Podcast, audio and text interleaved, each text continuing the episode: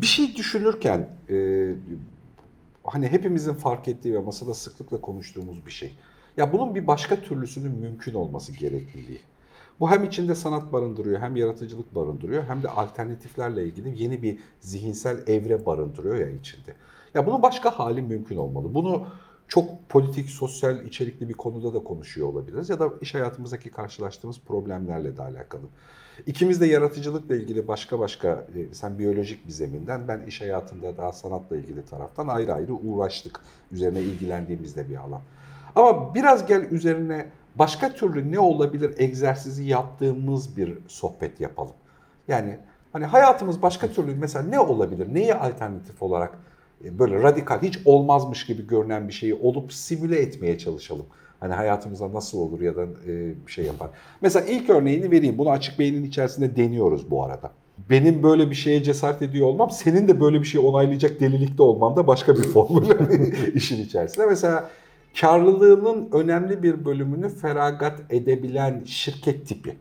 Hem şirket karlılık odaklı olmalı ama e, yaptığı karlılığın bir bölümünü kamu faydasına kullanabilecek ölçekte dönüşmeli. Hani kendi içinde böyle bir formül üretmeli. Tam bunun resmi sınırları tam tanımlı hale getirmedik. Böyle yürüttüğümüz bir formül kullanıyoruz. Yani hani odaklı daha çok kazanabileceğimiz birçok yerde daha çok kazanmayalımı Tamam kazanmayalım, iş kalitesini arttıralım. Kazanmayalım, kamu faydası oluşturalım. Ya da bunu kazanalım ve burada harcayalım. Hani kamuya içerik üretmede harcayalım. Bu mesela iş modelleri içerisinde hiç alışkın olunan ya da kimsenin piyasada işte yılların markacısıyım. Hani kimsenin piyasada düşündüğü ya da akıl ettiği bir şey değil. Şöyle olabiliyor. Ben kazanayım sonra çocuk okuturum falan. Hani böyle bir hali var.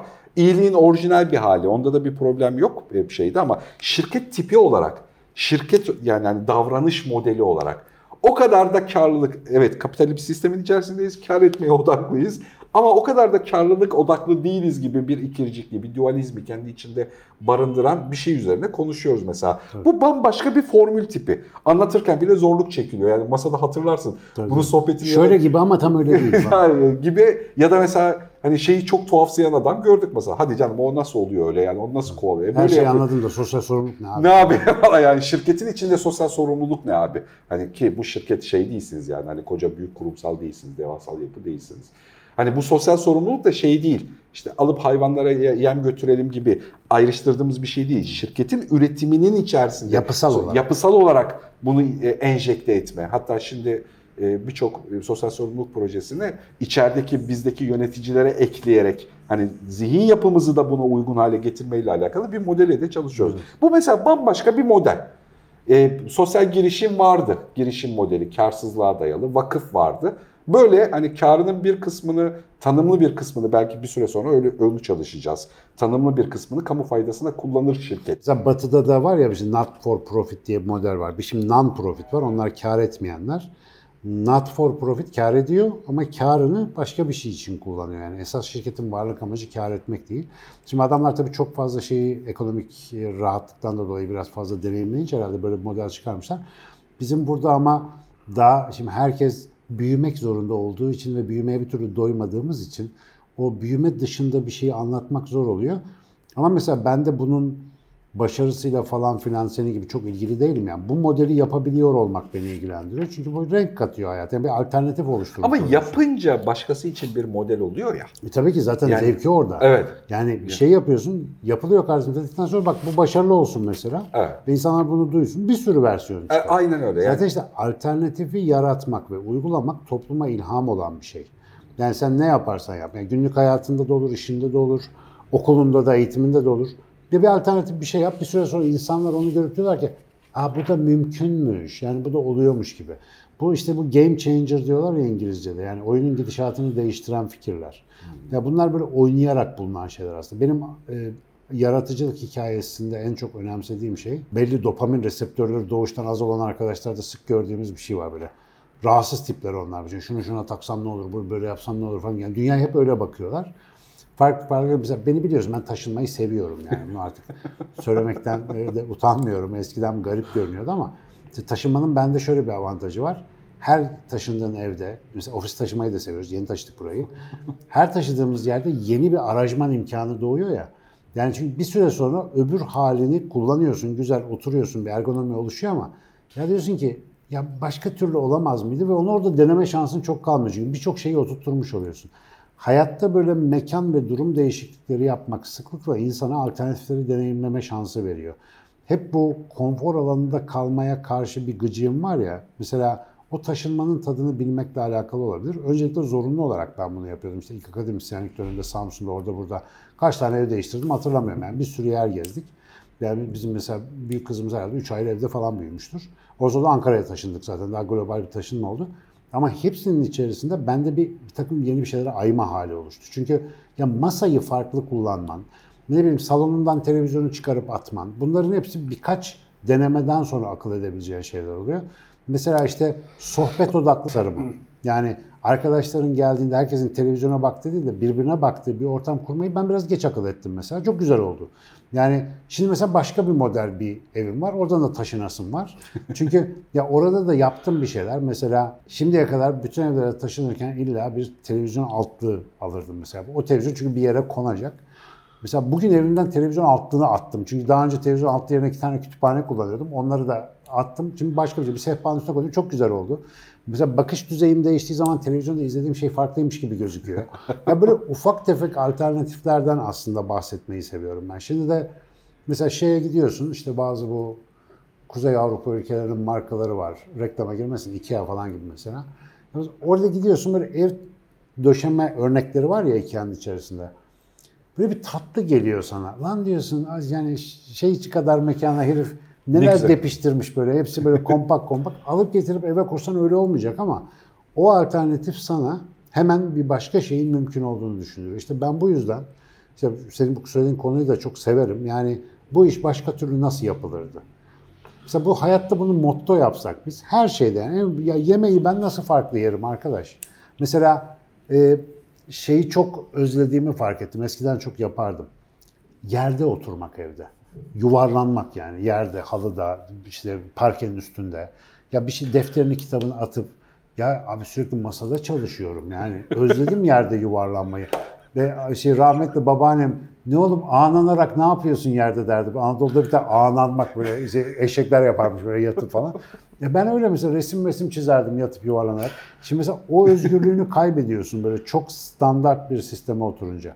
Ve bu hep vurgulamaya çalıştığım şey. Orada alternatif yapamadığın zaman hayatın başka yerinde de alternatif düşünemez hale geliyorsun. Bravo. Ya oynamak lazım parçalarla. Bu bir kas gibi. Orada alternatifleştikçe burada da ha şöyle de yapabilirim falan düşüncesi artıyor. Bizim hayatımıza hep hikayeler yön veriyor ya. Bazı sabit hikayeler artık bazı kırılmaz kalıplara da dönüşüyor. İşte atıyorum iş yapıyorsan ya da iş oluyorsa işte prestijli bir masaya, işte prestijli bir mekana ihtiyacın var duygusunun oluşması. Bu benim gibi reklamcılığın o prestij etkisinin de ihtiyaçlarından kaynaklı sabitmiş gibi görünen bir sektörde bile son 4 senenin içerisinde değiştirdim. 3 senenin 4 senenin içerisinde değiştirdim. Masasızlığa 6-7 senedir geçtim. Yani kendi ofisimde masa, masa kullanmamaya. Yani kendine ait masa kullanmamaya. Çok kolay yönetebilen ve hiçbir yerinde eksik kalmayan. Hani orayı da eksiği tamamlıyoruz gibi değil. Buna ait başka bir sistem oluşuyor. O zaman birden şeyi fark ediyorsun. La her yer seninmiş ya. Aynen Tamam yani hani istediğin yere yıkıl. yıkıl ve yani bunu yönetmesi de çok kolaymış. Hiçbir prestij aksine havalı başka bir fotoğraf başlatabiliyorsun. Yani kullandığın ekipman, cihaz, teknoloji sürekli değişiyor ama sen hala 1936'daki masada oturuyorsun. Masada oturuyorsun evet ve yani ve o onun zihniyle davranıyorsun. Bu geçen programlardan bir tanesinde sohbetini yaptık işte. Yani mimar arkadaşlarımdan bir tanesi yani yeni ev tasarımı, yaşam alanı tasarımcısıyız diyoruz kendimize. Yaptığımız tasarım 1930'lu yıllardaki insanın ihtiyacıyla alakalı. Yani evi işte çocuklar için odalara böl, büyük bir misafir odası, bir tane oturma odası planla, mutfağı göt kadar yap falan. Hani öyle bir ev planlıyoruz diyor. Halbuki 40 yaşının altında, 35 yaşının altında dijital dünya ile uyumlu, karı koca çalışan bir çift, o ev hapishane gibi o evin kendisi. Aynen. Yani yepyeni bir mantıkta bak, bulmak lazım ya da çözümlemek Yaşamına lazım. göre ortam tasarlama cesareti olmuyor genellikle. Evet. Samsun'dan bir anı bak. Ee, şimdi bizim üniversitelerde özellikle devlet üniversitelerinde hala öyledir muhtemelen. Yani yakın zamanda çok gezmedim ama mesela asistan odasına ya da bir şeye girersin. Böyle eski tip 1980'lerdeki SSK gibi devlet dairelerinde olan masa dizilimi vardır mesela. Herkes kapıdan girene bakar. Böyle kapıya bakar. Giren de onlarla direkt göz göze gelir falan. Ben Samsun'da ilk asistan odasına masamı yerleştirirken tuttum masayı duvara dayadım. Önüne de sandalyemi koydum. E niye Danimarka'da herkesin masası öyleydi. Ben öyle gördüm. Dedi ki ne yapıyorsun? E dedim abi çalışmıyorum ben böyle çalışıyorum falan. E dediler ki bütün gün senin size sırtına mı bakacağız? E dedim ben size bakışmak için değil ben çalışmak için atıyorum. Konuşacağım zaman döner sandalye Allah'ım olsun dönerim konuşuruz yani. Ortada sehpa var bilmem ne var çarşı.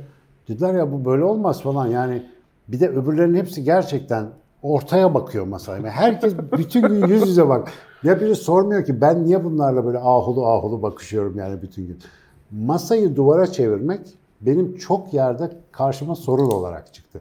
Mesela benim evde de çalışma masam duvarlara dönüktür. Genellikle öyle kullanıyorum. İşte kolay konsantre oluyorsun. Mesela bu bir ihtiyaçtan doğmuş bir şey. Ama o kültürün getirdiği ezber ve şu şey var ya oranın zihniyle düşünüyorsun. Ben ilk başta teslim oldum. Masayı ortaya çektim. Oturdum. Abi 8 ay falan odada oturduk galiba. Sabah akşam geyik. Başka hiçbir iş çıkmıyor. Oranın zihniyle düşünmek bu işte. Sen ortaya dönünce Ömer ne yaptın abi? İyiyim abi. Seyit Tanrım işte o neydi, bu neydi bilmem ne. Bir tane fotoğrafımız var. En son artık nasıl canımız sıkıldıysa uzun bir kabloyu hepimiz birbirimizin kafasına bağlamışız. Böyle o zaman selfie de yok tabii cep telefonları. Böyle saçma sapan işler yaparak fotoğrafta koca asistanlarsın ya. O kadar anlamsız bir duruma evrilmiş yani. Halbuki başka bir ofis tasarımı, başka bir şey çok küçük hareketlerle mümkün.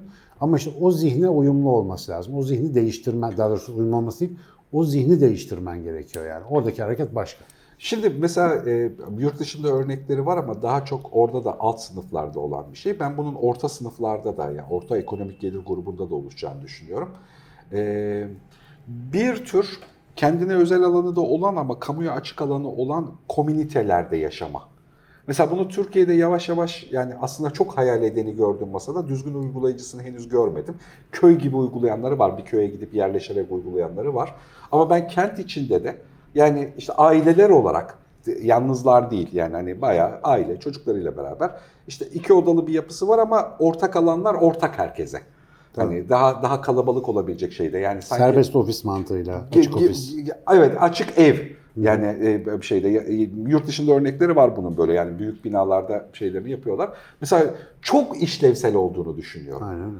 Yani o sosyal işte bir kere maliyetleri düşürüyor. Temizlik gibi, yemek gibi bir sürü maliyeti ortaklaştırdığın için maliyetler düşüyor. Ben Danimarka'da Eğlenceli. öyle bir yerde yaşamıştım mesela gittiğimizde. Ee, yani gayet mutfağımız falan ortaktı bilmem ne. Bir sürü yeni yemek öğrendik. Garip garip. Abi böyle bir sürü ya- ya yeni insan ilişkisi geliştirmeye fırsatın oluyor. İyi bir kalabalığın içinde oluyorsun. Aslında kalabalığın sosyokültürel durumu da çok seninle eşit olmak bile zorunda değil. Orası güzel bir ortalama yapıyor yani entelektüel bir şey konuşmak zorunda değilsin orada. Yemek yiyorsun işte beraber vakit geçiriyorsun falan hikayesi. Bu mesela bu yalnızlıkla alakalı konuştuğumuz birçok şeyin çözüm modellerinden bir tanesiymiş gibi geliyor. Ya da mesela çalışma kamp evleri oluşuyor. Çok hoşuma gidiyor. Mesela Türkiye buna muhteşem bir yer. Yani dünyanın kamp evi olarak da kullanılabileceği bir şey. İyi bir projem var. En son ödüllü yazar arkadaş, çevirmen arkadaşlarımdan bir tanesini yurt dışına öyle çağırdılar. Gittiğimiz yer diyor hani otel gibi ama değil. Hani pansiyon gibi ama değil. Hani çok lüks güzel bir alan. İşte yeme içme vesaire destekleri var alanın içerisinde. Herkes çalışmaya gelmiş. Tamam, işi bazıları ikili üçlü gruplar halinde çalışmaya gelmişler. Bazıları tek çalışmaya gelmiş. Ee, yakın bölgede hiçbir şey organizasyon yok. İki hafta, üç hafta gidiyorsun. İki hafta, üç hafta çalışıyorsun. Hani ya bir, bir iş bitirmeye çalışıyorsun. Onun için geldin. İşte o alanı değerlendiriyorsun ve geri dönüyorsun. Çok iyi olmaz mıydı? Yani Aynen. hani gidip bir otelde motelde bunu yapmak da mümkün ama daha zorlayıcı. Bir de Her- otelin ekstra birçok maliyeti var. O işletmenin çapı itibariyle. Otele herkes geliyor ama böyle bir mekanın ihtiyaçları belli işte. Daha spesifik yani. Sana özel bir sürü ortam Yani sağlıyor. Karadeniz'de, Bolaman'ın oralarda bir yerde yüksek kayaların ucunda böyle bir çalışma mekanı olsa her hafta sonu gidersin yani. Vallahi ya. Gerçekten. Açılın ben geliyorum. Daha iki gün burada çalışacağım. Yazmayla ilgili bir sürü Tabii kendine- tabii. Mesela o rit- kaç, kaçma şeyi lazım yani. Evet. Bir alanlar. İşte bunlar mesela yavaş yavaş alternatifler halinde ortaya çıkıyor gibi gözüküyor ama senin dediğin gibi hep yurt dışında bilmem ne gitmiş, görmüş birisi buraya geliyor. Benim derdim şu. Tamamen otantik buradaki insanların ihtiyacına göre bir şey tasarlayıp açma cesareti bizde yok. Yani abi ben şöyle bir şey gördüm. Yani böyle bir ihtiyaç var. Ben bunun için aklıma şöyle bir şey geldi. Şöyle bir şey yaptım. Hatta gelenlerin isteklerine göre de şöyle değiştirdim. Buyurun bunu yaptım. Böyle bir şey olmuyor. Yani onun için bir öngörü ve bir de bir cesaret gerekiyor. Ama dışarıda var olan bir model alıp onu da güzel bir franchise isim bulup bilmem ne hede hede modeli işte şey işte ne o free office modeli bilmem ne falan filan diye bir şey yaptın office space bilmem ne yaptım deyince biz daha kolay anlıyoruz. O daha kolay satıyor. Daha ama yeni bir şey olmuyor ve orası senin yine Bak çok- sen gibi davranmanı engelliyor. Yani Çok enteresan geliyor. bir şey fark ettim Ee, ya da algıladım. Mesela toplumların önemli bir bölümünde yılda bir ya da iki defa yani toplumun geleneksel yapısı herkesin kendini mahcup edeceği e, bir hikayenin olduğu gelenek yaratıyor kendi içinde. Yani işte abuk subuk kıyafetler giyeceği, erkeklerin kadın kıyafeti giydiği ya da bilmem ne. Ya bildiğin koca koca adamların kendini mahcup edeceği, hani komik duruma düşüreceği, e, bundan korkmadığı yani hani o çünkü Evet, evet. bundan korumaya çalış. Bizde yok mesela. Evet. Bizde yani biz hiç toplumun geri kalanına karşı mahcubiyetle alakalı tüm mahcubiyetimiz içimizde yaşanır. Bu Dışarıya- Halloween'leri falan kastediyorsun değil mi? Ya da böyle şeyleri mi? Ee, ne- ne tarz bir mahcubiyet? e, şey Ya komik duruma düşürmek, alaya alınabilir duruma düşürme. Bunu bunu ama herkesin onayladığı şekilde. Yani hani birçok kitabın içerisinde birebir bir gelenek aklıma gelmedi ama hikayenin içerisinde örneklerini hikayelerden dinlediğim tipte şeyleri var. Yani hani e, orada daha kolaymış gibi geliyor. Yani insanlar çok mahcup olabilirler, düşebilirler, kalkabilirler, E, kıyafetleri tabii, tabii. şey Tabii, olabilir tabii. ama biz burada hayır yani hep çip, dik ve şey durmalıyız yani dışarıda. Kasık vaziyeti. Kasık vaziyette hep bir başarılı görünmeliyiz. Hep belli bir oranda güçlü görünmeliyiz. Koca Kuzeyli adamsın, erkek adamsın, kadın erkek başına adamsa falan. bilmem ne falan yani kadınlar için başka hikayeler, erkekler için başka hikayeler. Belki biraz kuzey ülkesi olmanın da böyle bir getirisi olabilir e, bir şeyde. Halbuki biraz çünkü anlattığın hikayede aslında bu var. Denemeyle alakalı ana unsurda bu var. Yani işin sonunda başarı olacaksa yapalım tabii deneyelim abi. Biz inovatif insanlarız falan ama hep bir başarıya adanmıştık. Hani işin sonunda Bu yok kadar abi ya yaptık bir şey olsun. Evet yani başarıya adanmak zorunda değil. Yani saçmalamış olalım. Yani tüm denemelerle gidiyor hayat. Hepsi kar. Yani başarısızlıkların adı deneyim. Başarıların... Çocukluğu yitirmek işte bunun adı. Evet. Ya çocukken mesela başarı kaygın olmadan her şeyi denersin. Aklına gelir yapar. Şunu oynayalım mı? işte çamura parmak sokalım mı? Bu öyle olan bir şey. E, dünya ile oynama yeteneğini kaybettiğin zaman da ne oluyor? Sana kurulmuş oyunda başka bir şey oynuyorsun. Onu ciddiyet zannediyorsun. İşte simulacr dediğimiz şey bu. Yani Baudrillard'ın dediği bu. Sana bir sistem kurulmuş. O sistemi gerçek zannediyorsun. O yani nasıl diyelim ona? Olmazsa olmazları var o sistemin. Onun içinde yaşamak öyle. Masa ortaya bakacak mesela bu sistemde. Yani onun alternatifini çok kasmazsan düşünemiyorsun ama oyuncu tabiatlı tipler işte çıkıyor. Örnek vermeyeceğiz dedik ama Steve Jobs mesela. Valla şeyden önce de demiştik yani Steve Jobs örnek vermem ama mesela hayatla oyun oynamanın getirilerini gören, bundan faydalanan ve bu sayede tanınan insanlara özeniyoruz ama biz kendi hayatımızda da bunu hemen hemen her an yapabileceğimizi fark etmiyoruz. Yani herhangi bir şeyi, ya evinde sürekli orada duran bir şeyi al, at ya da onu başka bir yere koy. O şey durmasın artık sende ya da o sende hep başkalarının evinde, yaşamında gördün ama sende hiç olmayan şey değilse al onu. Yani o her gittiğinde gözün takılıyorsa senin onunla ilgili bir şeyin vardır. Onu sok hayatına, onu çıkar. Yani e, valla aklıma kötü bir örnek geldi anlatacağım buradan. Anneme de sevgilerimi gönderiyorum. Benim e, yani adını bilmediğim ama şöyle ifade ettiğim bir şey var. Bunu biliyor musun? Daha önce söylemiş miydim? Yok. Hmm, böyle. Hmm. Rafların televizyonun üstüne sarkan üçgen örtüler. Hmm. Her, her yerde böyle dil gibi sarkardı onlar eski evlerde. Ben ilk evlendiğim zaman annem bize böyle bir şeyler koymuştu işte. Ve eve gittik. Ben bunlar çıkınca böyle dantelimsi örtüler ve onları el cihazlarımla serdiğimi hatırlıyorum. Beş dakika sonra ne yapıyorsun lan sen? Benim hayatımda en tiksindiğim şey rahmetli anneannemin evinde televizyonun üstünden sarkan versiyonuydu. Ya televizyon açınca o böyle tepeye katlanırdı. O örtünün hiçbir istevselliği olmasına rağmen yüzlerce evde o kadar tutarlı biçimde gördüm ki ben bunu. Ya birisi de demek ki aga biz bunu buraya niye seriyoruz? Yani şimdi muhtemelen inşallah gençler neden bahsettiğimi bilmiyordur yani. Bunun silinmiş olmasını çok arzu ederim. Ama bir Çok uzun şeylerin süredir kimse de görmedi. Tabii bir şeylerin altından sarkan çapraz örtü mesela. Öyle bir kanına işlemiş ki eve gidiyorsun eğer şuursuz takılırsan evet bu da buraya serilecek, bu da buradan sarkacak. 5 dakika içinde dedim ki ne yapacağım? Hepsini topladım hemen bir şeyin içine tıkıştırdım. Ya bizimkiler de ayıp olmasın diye bir hurcun içine koyduk kaldırdık onları. Yani bütün hayat aslında böyle baktığında. Ya çok ortak kültür unsuru işte. Yani ben de ilk evi ayırdım öğretmen olarak bir yere atandım falan. Annem evin içerisine gel farkında da değilsin işte evi kurarken yardım ediyor. Evin içerisine aynen öyle yerleştirmiş. 6 ay sonra onlardan bir tanesiyle ayakkabımı sildiğini görünce hepsini beraber beni yukarıdan aşağı iyi bir boyayıp hepsini beraber toplayıp götürmüştü. Ya şimdi süs tamam anlıyorum. Süs ama yani süs dediğin şey mesela insanın estetik algısıyla alakalı bir şey olmalı. Yani çirkin gördüğün bir şeyi mecburen evine süs diye koymanın otomatize edildiği bir şeyden bahsediyor. İnsan bu kadar işte insan ünsiyet kelimesi, alışma kelimesi işte bununla alakalı. Fark etmezsen hayatın hep bu otomatikliklerle gidiyor. O yüzden şu suyu içtiğin bardağın şekli, suyu içiş biçimin, suyun kaynağı bunların hepsi üzerinde oynanabilir şeyler. Yani tabii her an her şeyle de oynanmaz. Balatayı yakarsın ama arada bir bir şeylerle oynamazsan o kas gelişmiyor. Ve bir süre sonra da sıkışıklığın içinden çıkamıyorsun. Bana hep Covid döneminin şeyini soruyorlar. Yani bazıları nasıl baş ediyor da bazıları değil. Ya kardeşim önceden baş eden adam önceden bununla ilgili hazırlık yapmış. Yani hazırlık dediğim hayatı rahatsız tip onu denemiş bunu denemiş buraya gelince de bunu deneyeyim bari diyor. Ve belirsizlikten kendi rotasını çizerek çıkıyor. Ama bütün düzeni sabit ve üzerine hiç kafa yormadan gelmiş bir insan düşün. Bir değişiklik durumu olduğunda hayatı tarumar oluyor. Yani yapabilecek bir B şıkkı düşünemiyor o sırada. O yüzden alternatif meselesi önemli. E, tabii bu, bu, bu anlattığın hikayenin zemininde başka bir, bir şey daha var.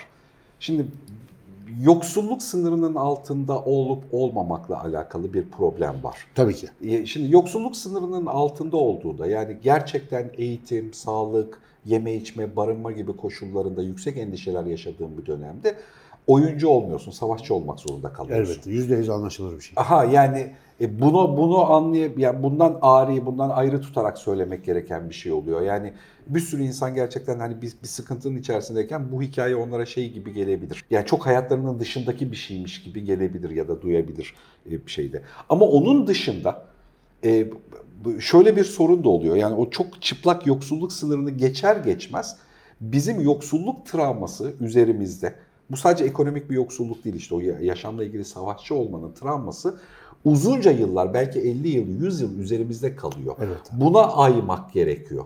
Yani o yoksulluk sınırını geçtirdikten sonra dünyada yani gerçekten mezara götüreceğin her şey sadece zihninde güzel yaşadığın deneyim ve hatıralarla ilgili.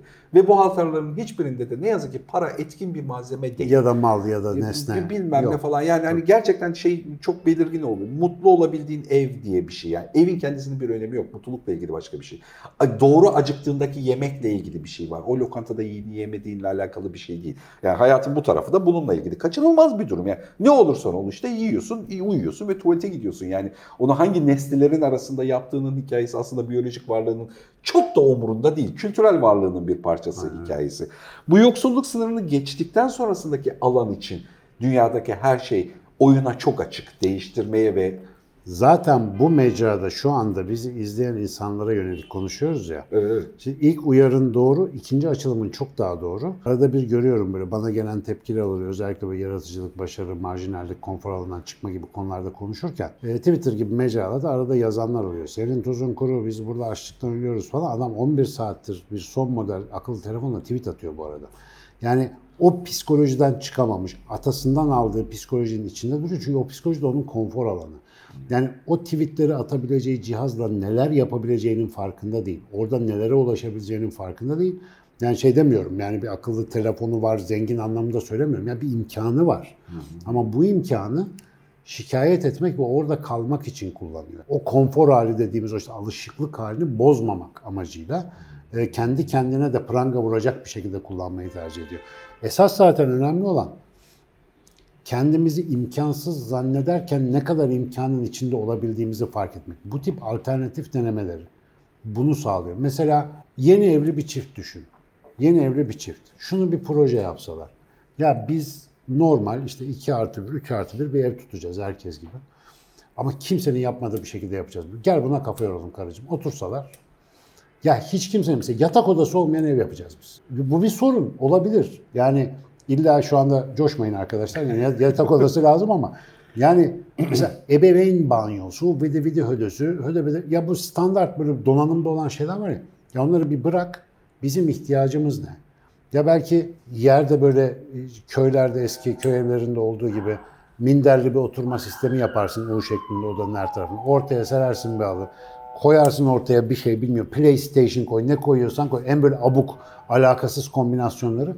Ama bunların tamamı eklektik bir deneme şeklinde değil de bizim neye ihtiyacımız var? Neye ihtiyacımız yok? Envanterini yapmakla alakalı. Buraya sana güzel bir eklentide bulunayım. Yani çok uzun süredir e, bir sürü asistanlara vesaire tavsiye ettiğim hikayedir. Ya keşke evleniyorken ev kurmasanız. Evet. Tamam mı? Yani camları gazeteyle örtüp bir tane yatak edinin tamam uyuyabileceğiniz. İkiniz beraber kazandığınızla kurun evi. Eşyaların tümü Ben onu yaşadım. Çok iyi bir şey o. yani daha kalıcı ilişkiler, daha güzel hatıralar, daha gelişen bir hayat, daha biriktirilen bir yaşam. Yani o nesnelerin, o gardıropların işte evlenirken edinilmiş ebeveynlerin e, ekonomisiyle beraber pozisyonlandırılmış o gardıropların, o aynalıkların, o gümüşlüklerin hiçbir hikayesi Senin değil. Evet yani, Yani senin hikayesi olmayan şey senin olmaz yani. Para vermek bir hikaye değil. ve senin zihnindeki oluşturduğu dezenformasyon da yüksek yani. Hani öyle öyle bir eve giriyor, öyle yaşıyor olmak. Ya biz mesela paramızın yokluğundan diye biz ilk 98 yılında ilk evlendiğimiz zaman e, Danimarka'ya gidecektik işte tez için. Onun hazırlığını yapıyorduk falan. Sonra deneyler olmadı, işler uzadı. Biz ev tutamadık mesela olmadı. Bir arkadaşımız bize bir ev ayarladı. Haldır uldur böyle derme çatma birkaç eşya bulduk eve yerleştik. Ya iki ay falan tencerede çay demledik. Çok zevkliydi ya. Ya çay içeceğiz, canım çay istiyor. Çaydanlık yok evde. Tencereye sıcak suyu koyduk, bastık içine çayı. O süzmenin bir yolunu bulduk falan hayatımda içtiğim en güzel çay olabilir. Yani oradaki o yoksunluk halinin hikayesi çok fazla oluyor işte ondan sonra. Önce can sonra canın da anlatabileceğin hikaye işte yani. Evet, evet, evet. Yoksa biz ilk evlendik çok güzel çay takımı getirdiler paşa bahçe onları çık çık hikaye değil ki bu. Yani hazır olan bir şey senin hayatta üzerine mesai, kafa, hikaye, deneyim harcamadığın şey senin olmuyor. Bunu anlamamız lazım. Bizimki basma kalıp hayatlara dönüyor işte. O yüzden alternatif yani elimizdeki şey işe yaramadığından ya da bulacağımız şey çok daha iyi olacağından değil. ya deneyelim baba. Dene farklı bir şey dene. Ondan sonra göreceksin bu hayatta şikayet edecek çok az şey var aslında. Hadi YouTube formatına uygun şekilde tamamlayalım. Bugün bizi izleyen herkes bir tek şeyi değiştirsin. Evet. Ne oluyorsa, ne kullanıyorlarsa, nasıl yaşıyorlarsa tek bir şeyi değiştirsin. Gerçekten iyileştirici bu arada. Tabii mesela bize abone olun ve destekleyin mesela. Çok güzel bir değişiklik. Kanalına abone ol ve destekle. Daha önce YouTube kanalı desteklemediniz. Şimdi tam zamanı. En yüksek dönemde. Amigdala olarak. Bekliyoruz.